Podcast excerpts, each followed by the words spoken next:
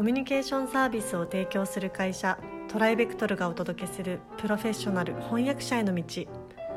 このポッドキャストでは将来翻訳者になりたいと考えている方々のためにプロの翻訳者になるためには何が必要なのか注目のトピックを交えてお届けします。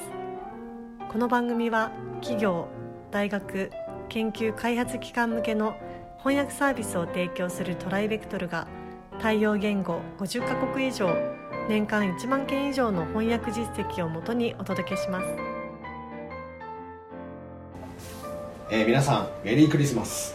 えー、今日はメリークリスマスということでクリスマスイブでございますね、えー、今日はですね今ちょっと今回はあの今までの、えシリーズとは、ちょっとあの、え緩和球大というかですね、えちょっとテーマを変えてクリスマススペシャルということでお届けしていきたいと思います。え今回はですねあの、まあ、タイトルにもあるように、え翻訳者志望の方におすすめの本、え3点というのを、え遠山さんにご紹介していただきたいなと思っておりますので、まあ、ちょっと今日はあのリラックスして聞いていただければと思います。遠山さんよろしくお願いします。よろしくお願いします、じゃあ、えー、まあベスト3というわけではないと思うんですけどもあのこの年末年始でぜひ読んでいただきたいという本を、えー、ご紹介していただけますでしょうか。じゃあまずは1冊目から。はい、はい、1冊目は中高新書から出ております。え牧野誠一著日本語を翻訳するということ。失われるもの残るものという本です。はい。2018年刊行です、うん、新しい本ですね。そうですね。えー、まず一言で申し上げますと良い本です。あ良い本ですか。はい、はい、えー、特に日英の翻訳をあの手がけておられる方は何度もお読みになるといいと思います。大変勉強になります、えー、この方は翻訳者さん翻訳者さんではないんですけど、はいはい、翻訳もなさっている方です。なるほどなるほど、はい、どういった内容がはい、はい、えー、おすすめポイントですね、この日本語と英語の違いについては、はい、いろんな本や研究で語られてきました、うん、でそれがあの翻訳の現場でどのように活用できるかっていうことについてはあの必ずしもあのそれほど広く取り上げられてきたわけではないと思うんですけど、うん、その日本語と英語の作りの違いが翻訳でどうあの現れてくるかというようなことが論じられています。なるほどなので日本語から見た英語英語から見た日本語というあの、まあ、2つの視点をこう行き来しながら、はいはい、あの日本語について、うん、あの非常に考えさせられる本になっています。えー、例えば、はい、えー、本当にためになるんですけど日本語の場合過去の出来事でも、うん、場合によっては現在時世で表すことがあったりするんですが、はい。英語の場合は表現の対象とできるだけ距離を置いて客観的に過去時世で捉える傾向があるのに対し日本語は表現対象にある時は客観的。ある時は主観的に時世を使い分ける傾向があるので場合によっては過去のことも現在形で述べるといった洞察が得られたりそれから日本語はあの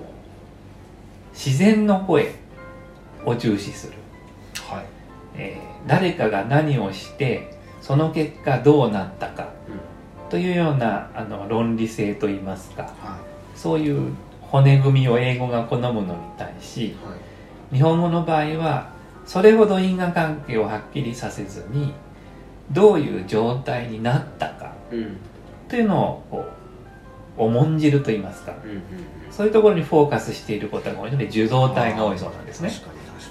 でそういう分析が載っていてとてもためになります。そうなんだ。じゃぜひはいぜひ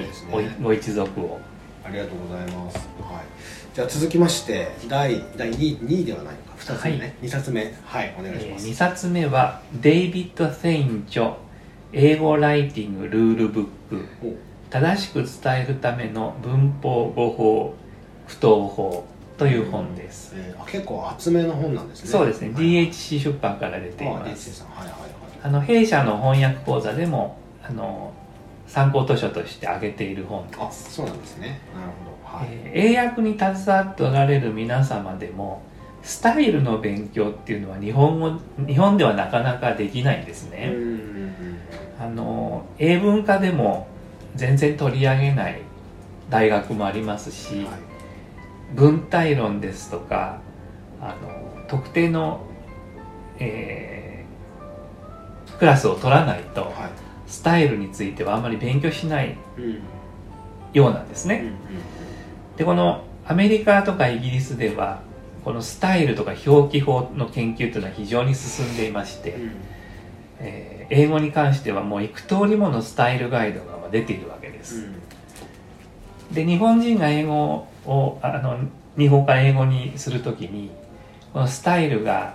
あんまりきちんとあの研究されていない原稿というのは多いんですけどはい。海外のスタイルガイドを一から適用するとなりますとなかなか大変です、でその点でこの本は日本語で書かれていて不当法はい表現法が、あの分かりやすく書かれています。で特定のスタイルガイドに偏らないあの最も、まあ、なんていうんでしょうか汎用性の高いスタイルを紹介しているので、えースタイルについて勉強したことのない方はうん。ぜひ一度投資で読んでみられるとあえあ英文ってこう書くんだよねっていうことがわかると思いあますーなるほどなるほどあそれはなんかちょっと面白そうですねはいはあはあの規則書というよりはあうんうん。あのあこうなんだっていう発見がいっぱいあると思いますのであぜひおすすめです。ありがとうございます。はいぜひ読んでみてください。えー、それじゃあ最後の一冊ですかね。はい、お願いします。え3冊目は浦出義文著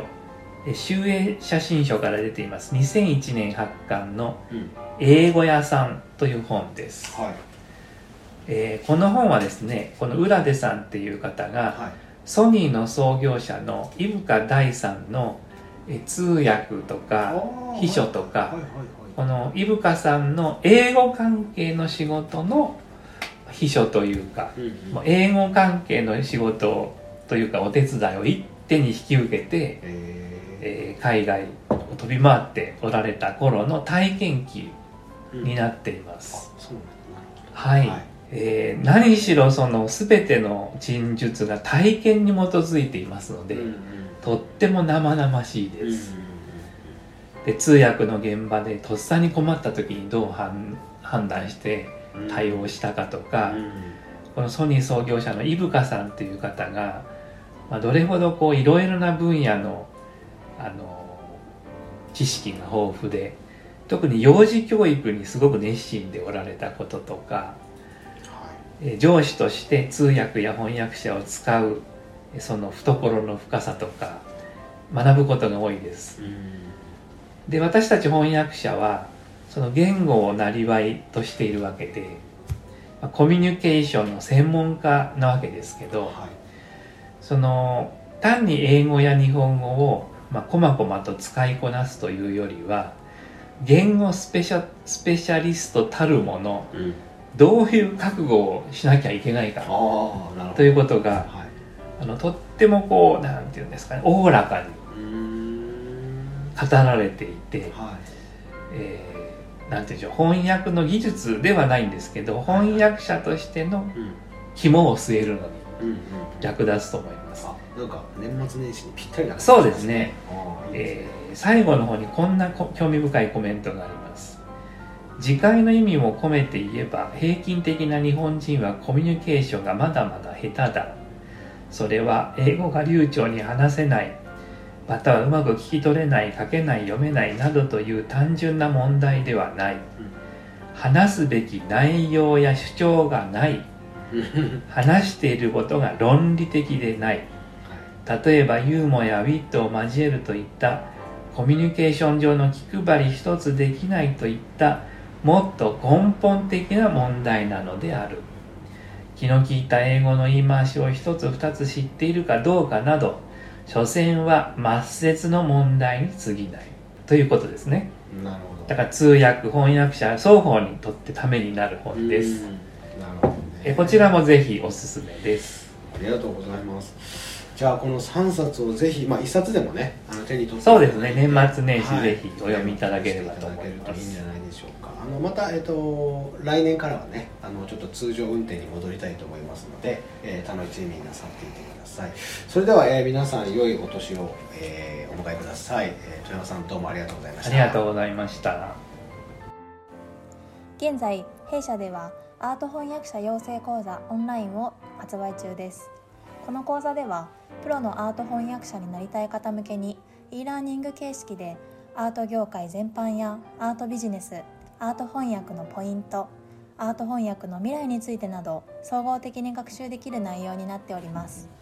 ご興味のある方はトライベクトルアートでご検索ください。今回のポッドキャストはいかがでしたでしょうか？